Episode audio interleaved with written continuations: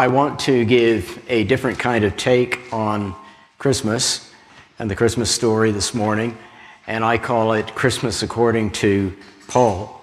And so I'm going to read some verses which are up on the screen from Philippians chapter 2, verses 6 to 11.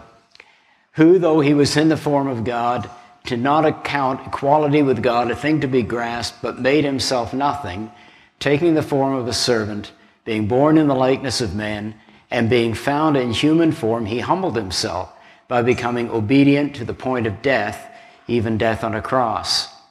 Therefore, God has highly exalted him and bestowed on him the name that is above every name, that at the name of Jesus every knee should bow in heaven and on earth and under the earth, and every tongue confess that Jesus Christ is Lord to the glory of God the Father.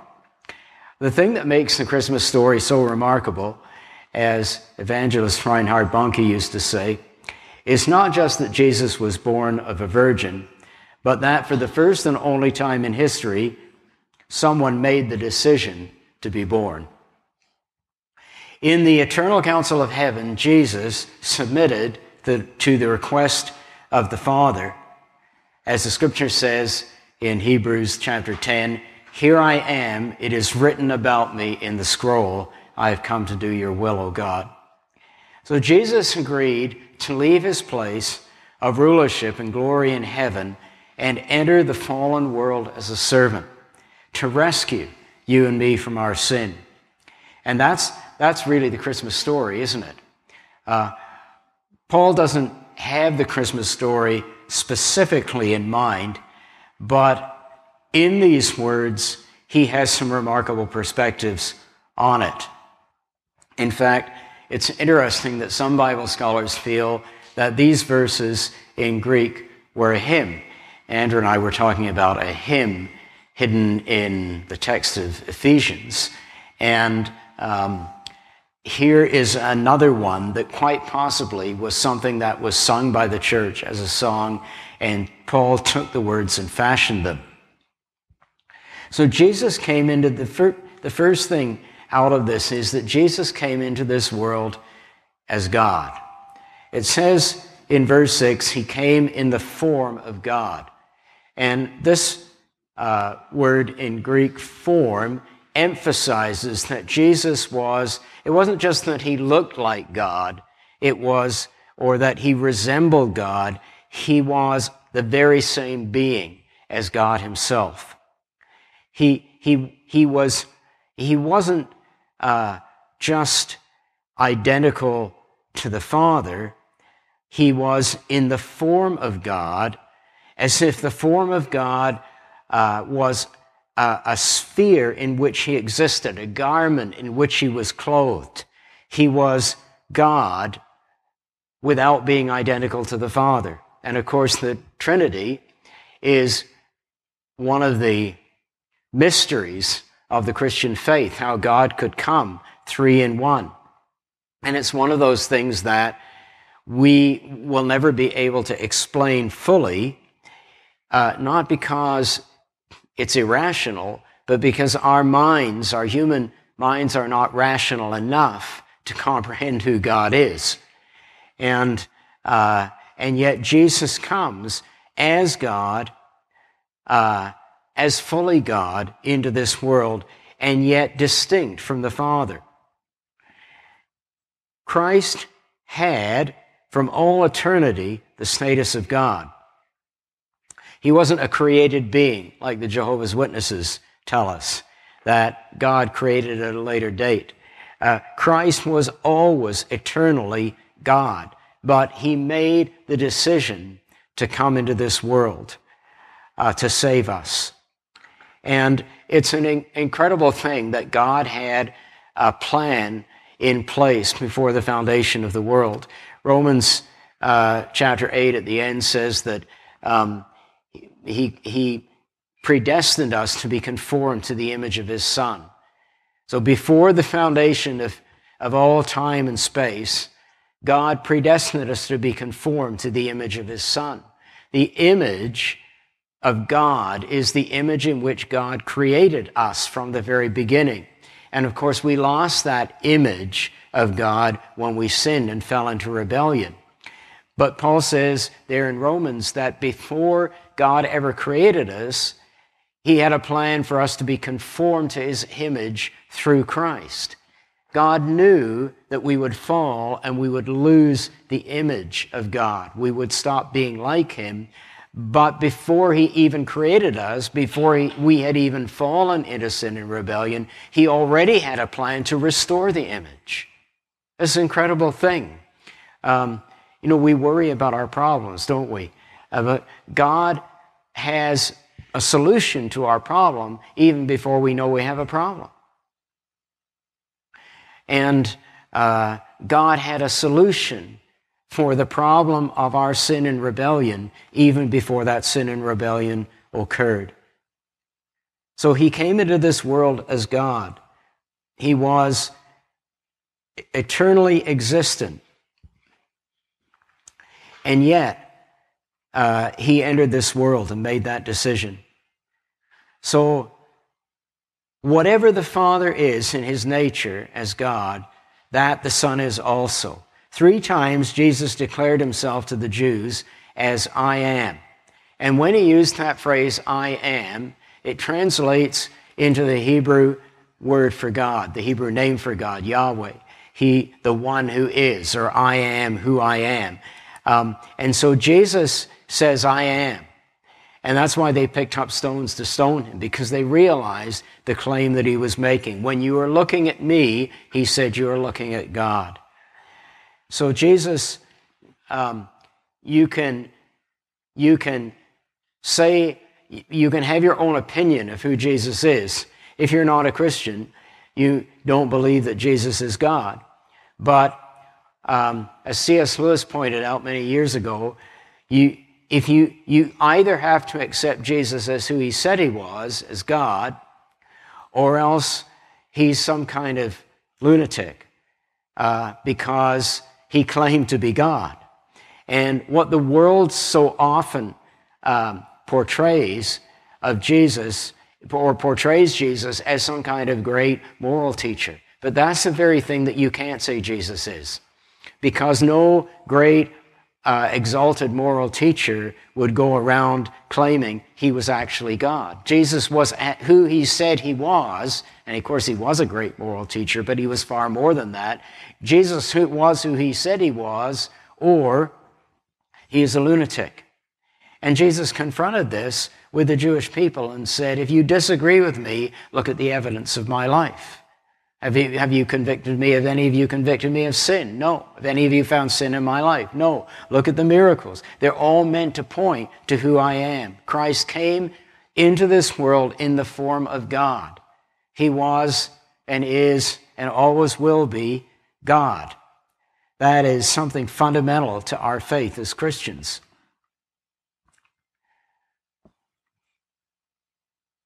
And as the eternally existent second person of the Trinity, he sat in heaven with the Father, enjoying all that heaven had, but willingly made that decision to forsake, give up all of his privileges, stoop down to the lowest place, and enter this world in the full knowledge of where that would lead him to the cross of Calvary.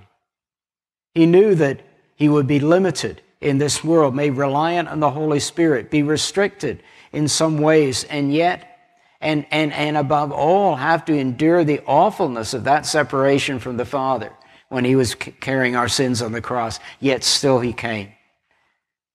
How much would you and I sacrifice, even for those we dearly love? And even if we would die for someone, we'd know that we would be going to a better place. But Christ came into this world, it wasn't a better place. It was a worse place, and yet he did it. So the first point is Jesus came into this world as God. Then the second thing this passage tells us is he came into this world to give and not to receive. Because the next statement in verse 6 says this He didn't count equality with God a thing to be grasped. That means um, something to be taken advantage of or something to be used for his advantage. He didn't count the fact of who he was as God as something that he could take advantage of or use for his own advantage.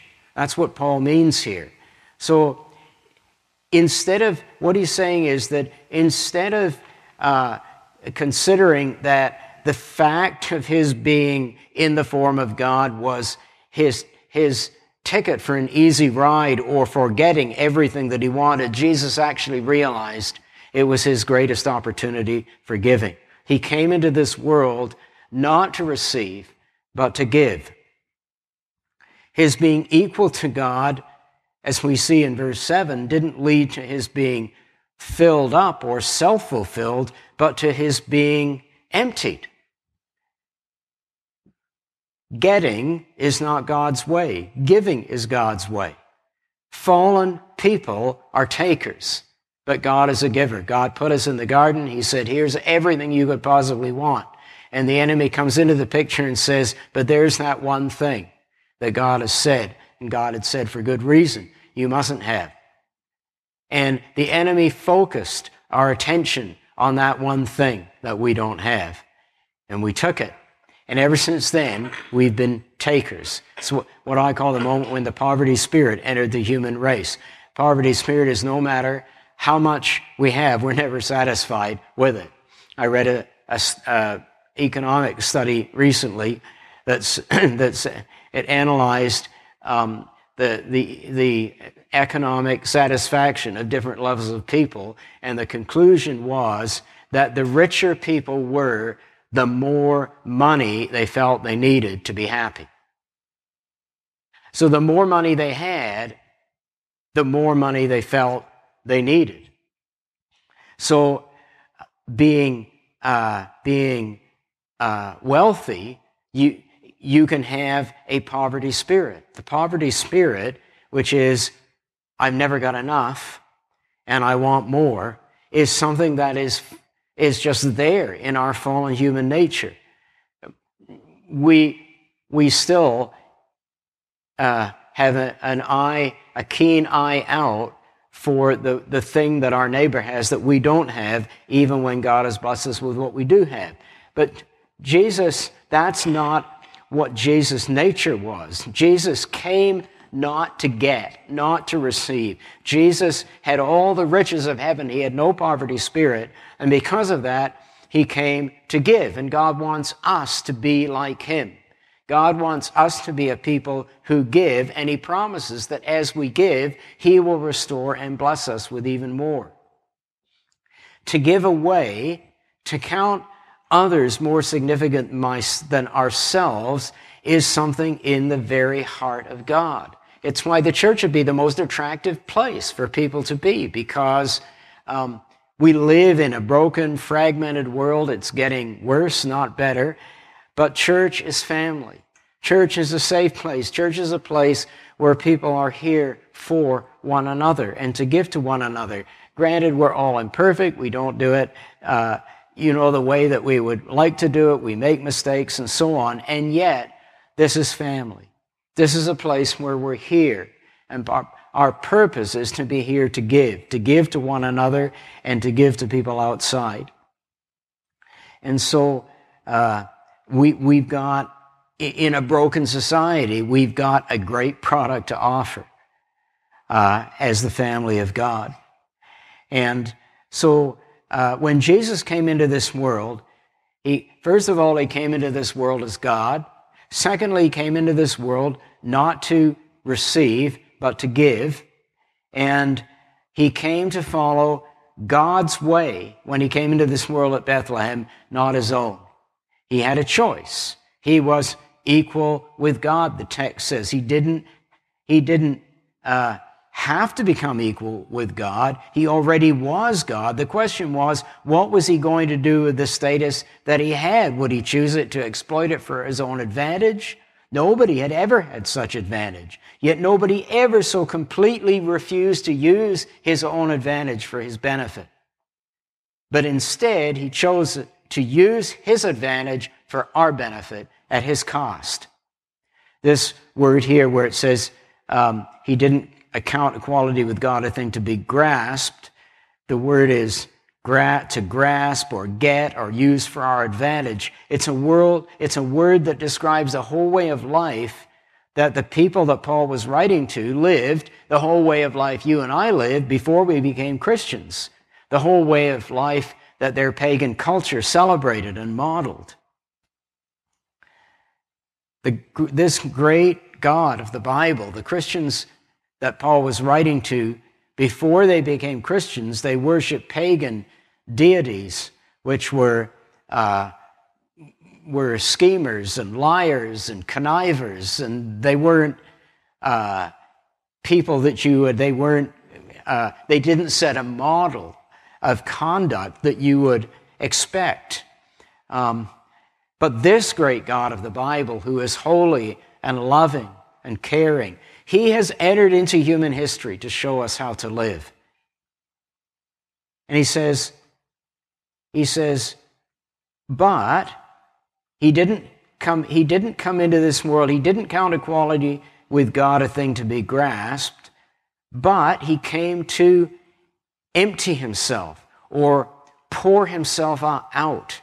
He didn't seek to be filled up, but to be poured out. In our relationship with the Lord, you and I have access to all the fullness of God, to the presence of the Holy Spirit. We don't need to beg God or grovel before God to ask Him to fill us with His Spirit. Everything He has is freely available to us. There's nothing that, that God could do to make anything more available than He's already done at the cross. Uh, but in order to, uh, in order for what the fullness of the love that God has given us to be released in our lives, we need to have the same attitude as Jesus. We need to come to the Lord not to be filled up, but to be poured out.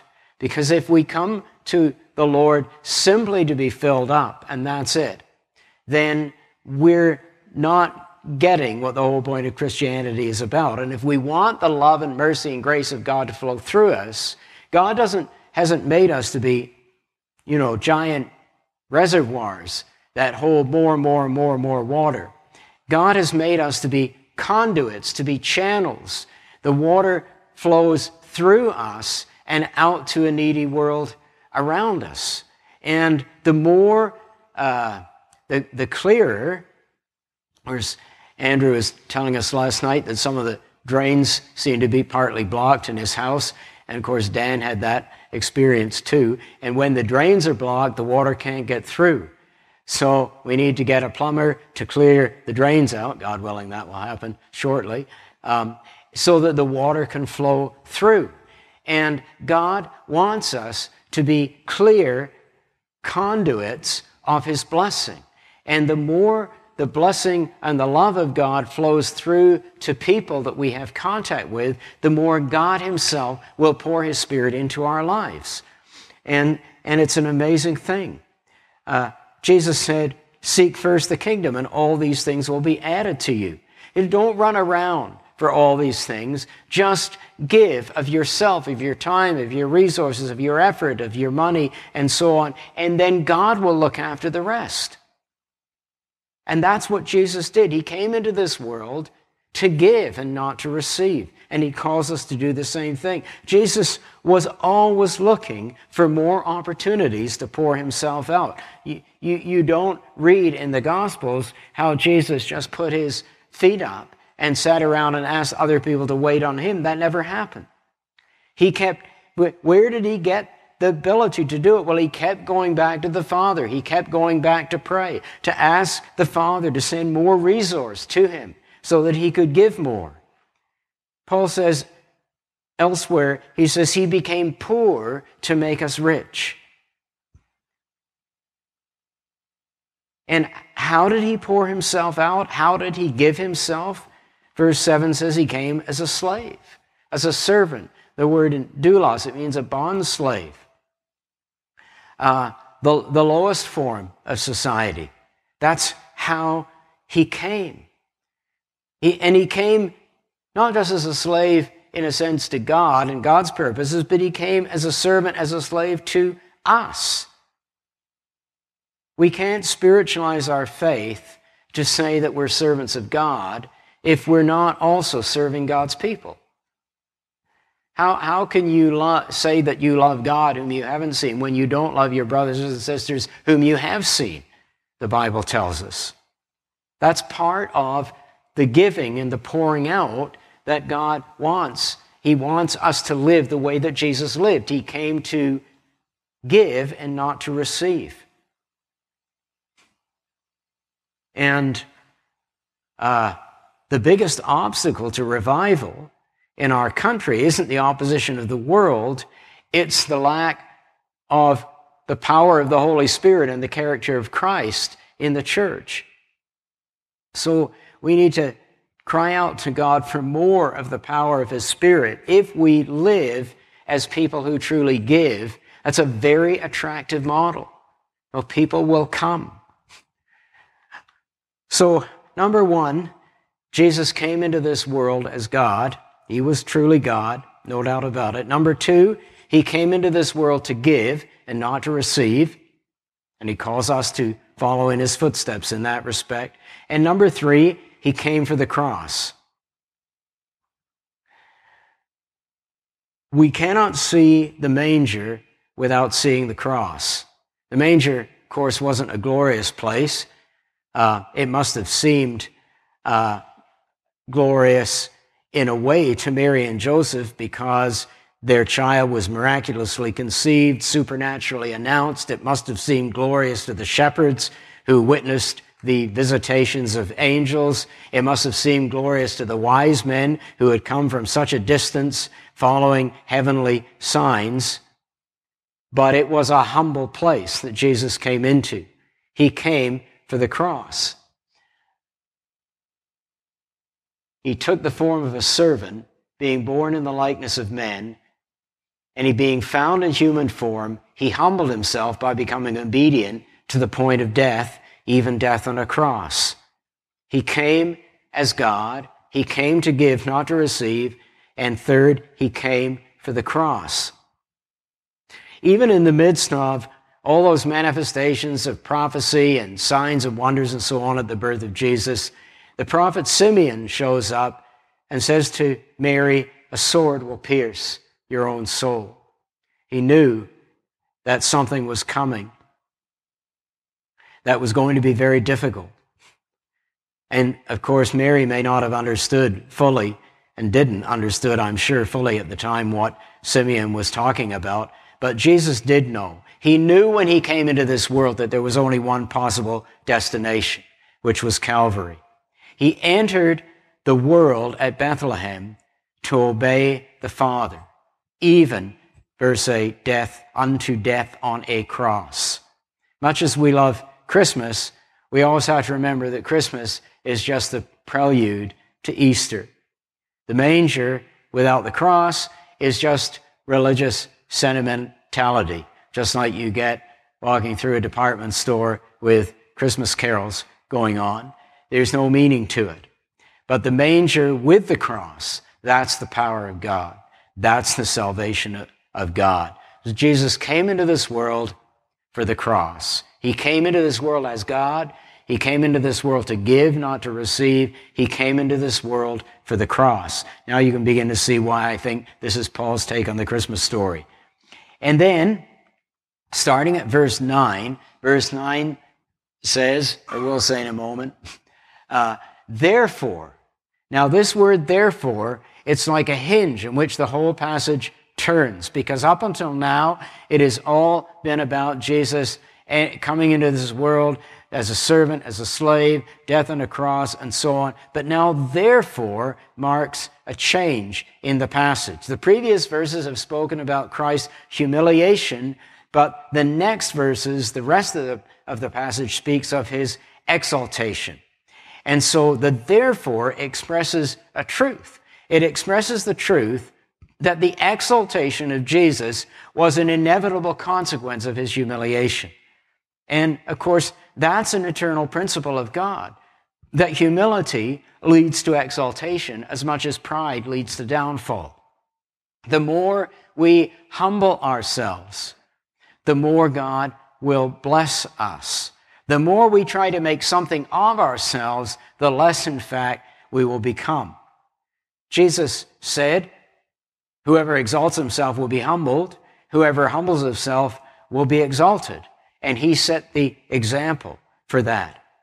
The first act of the greatest humiliation in human history took place at Bethlehem. The last act of that humiliation took place at Calvary. But then, in one dramatic intervention, the resurrection, God raised Jesus from the depths to the heights. It says here, God has highly exalted him. And uh, the word is, uh, is a very strong word. It occurs only here in the whole of the New Testament. It means to super exalt, to raise to the highest, highest heights. It's a very strong word.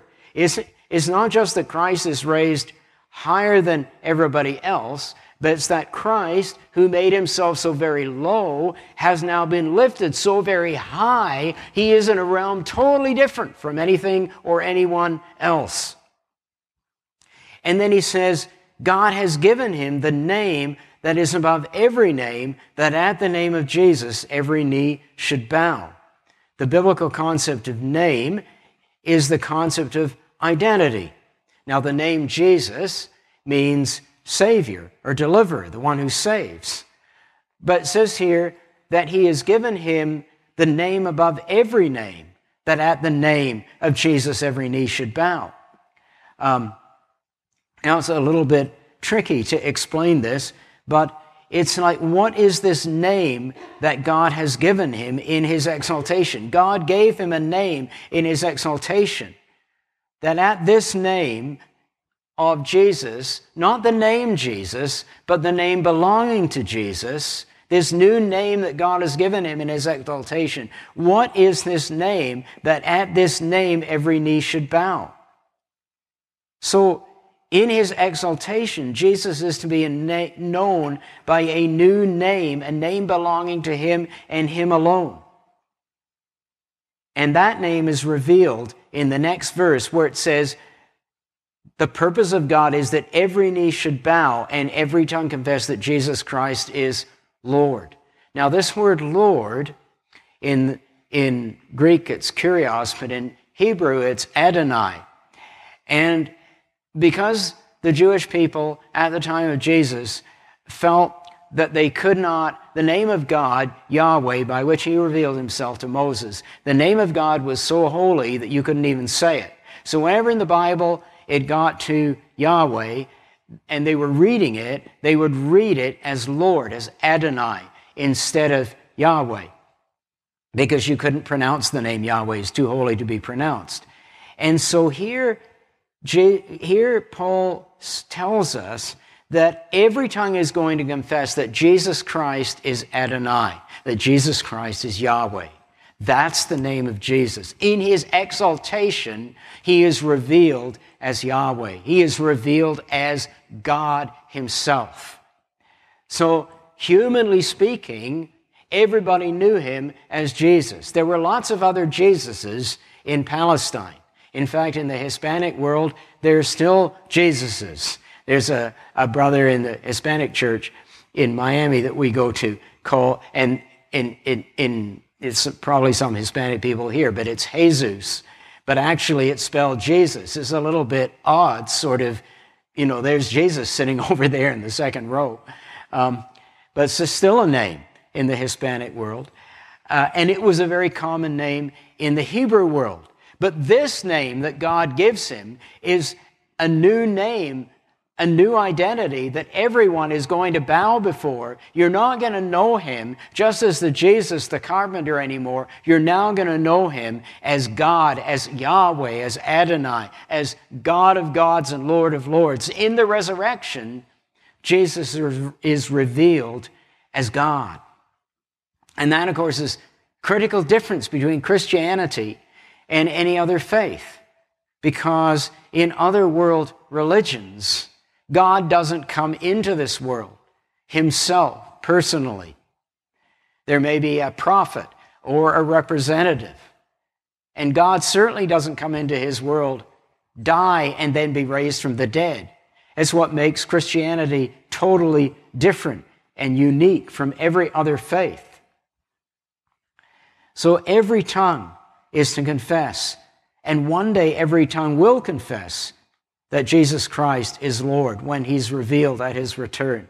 Whether uh, confessing, you know, joyfully in obedience if you're saved, or whether confessing in fear and terror if you're lost, you will confess that he is God. He who came to the manger in utter humiliation and lived out that humiliation to the end is now revealed by God's eternal command as sovereign Lord over the entire universe.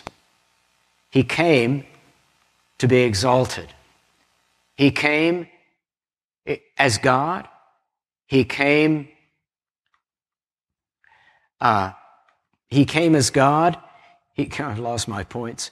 Uh, he came. You can read it to give. He came for the cross, but he came to be exalted. And finally, he came to be followed. And that's a really important point for us because, you know, you, you can preach a nice message with all correct theology in it, but what's the point of it all? Well, Jesus came to be followed. The question is, how do we respond to all of this? How do we respond to this baby in the manger?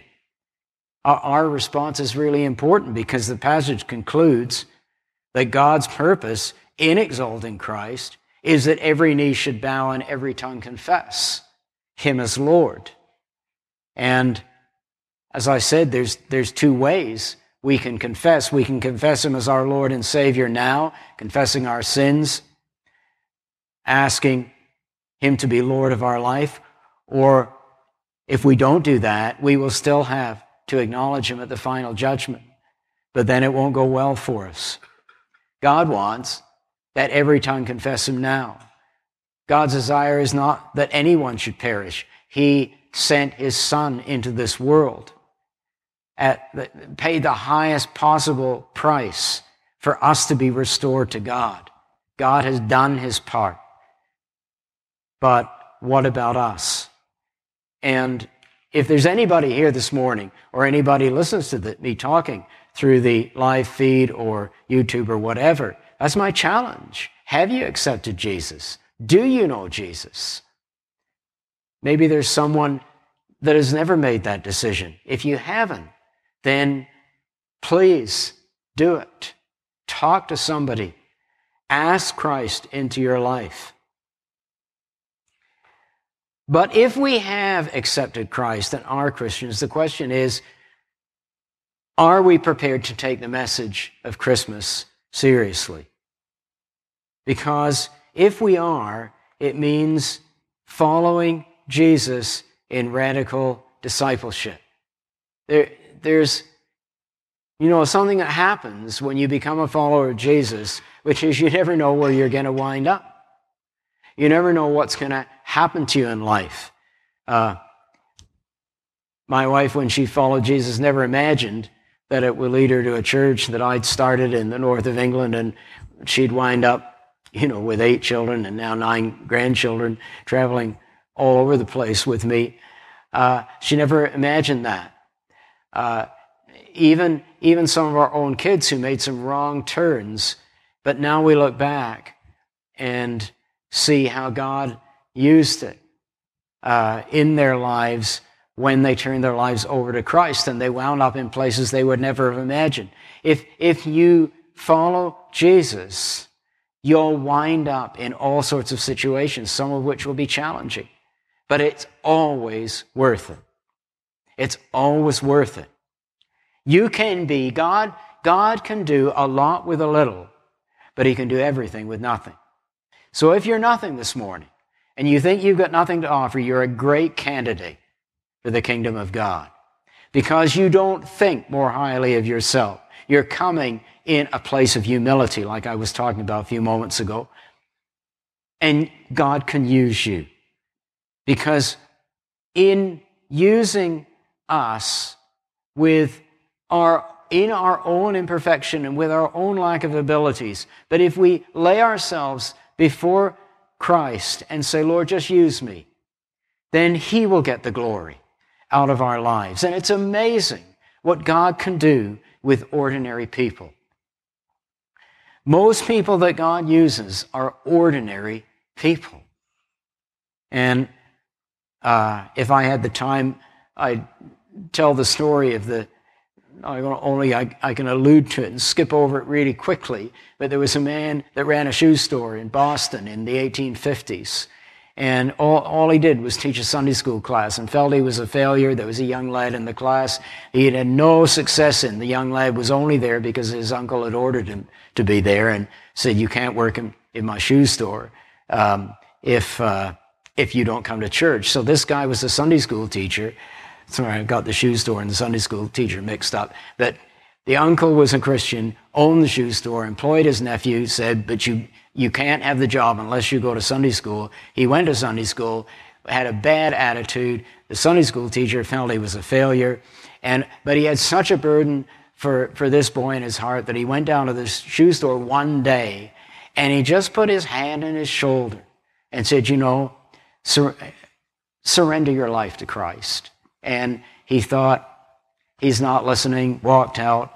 But that boy gave his life to Christ, and his name was Dwight L. Moody. And he became the greatest evangelist in the nation. And, and through a long chain of events of people who came to Christ through his ministry and then through somebody else's ministry, Billy Graham came to Christ. And it all goes back to this Sunday school teacher who went down to the shoe store and put his hand on somebody's shoulder, thought probably I have, I've done no good and been a failure. You know, some people that are very prominent in this world will turn out to be nothing in eternity. A lot of people, there's a lot of people like that guy in the body of Christ today. And God is using you, even if you don't realize He's using you. But you just got to make yourself available. He came to be followed. Are you prepared to follow Jesus? To, you know, you may feel, I've not got much to offer. Like the widow at the temple that day that had the tiniest coins, she put them in. It was her offering that's still being talked about 2,000 years later. Not the rich people that gave much more, but she gave everything. Are you prepared to take what you have and give it to Jesus in the knowledge that He will use you and the fruit of your life far above and beyond anything you can possibly imagine. If you follow Christ this way, you'll lose what you can't keep anyway to gain what you can never lose. If we move beyond the sentimentality of the season and into the path of true commitment, that's where we find God's purpose for our lives. No matter how much it costs here, cost Christ everything, no matter how much it may cost you, in due course, God will raise you up with Christ to the higher height, to the highest heights that he is presently in.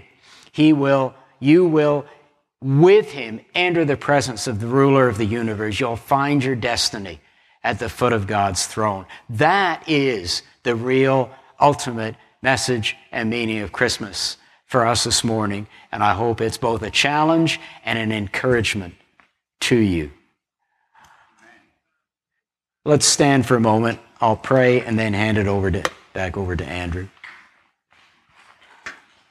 Lord, uh, when we feel you coming into our lives, calling us to be followers of you, we always feel totally inadequate. Uh, what, and we feel, what could we possibly offer?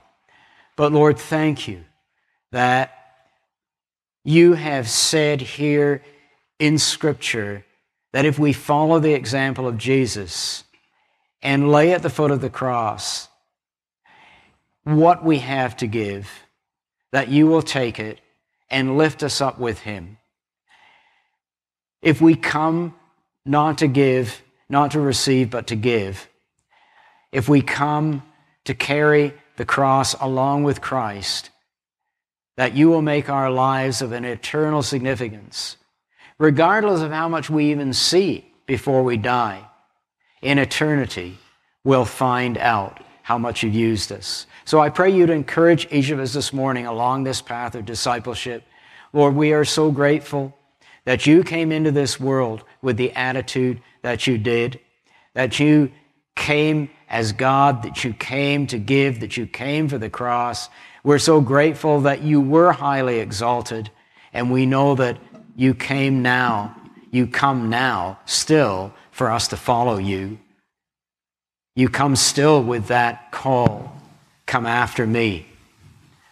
And Lord, I pray that none of us would miss you on that incredibly exciting journey of discipleship. So please encourage and lift our hearts this morning. And thank you, Father, for your goodness and graciousness to us in sending your wonderful Son into this world. And give us opportunities this Christmas season to share the true meaning and message of Christmas with other people to your glory in Jesus' name. Amen.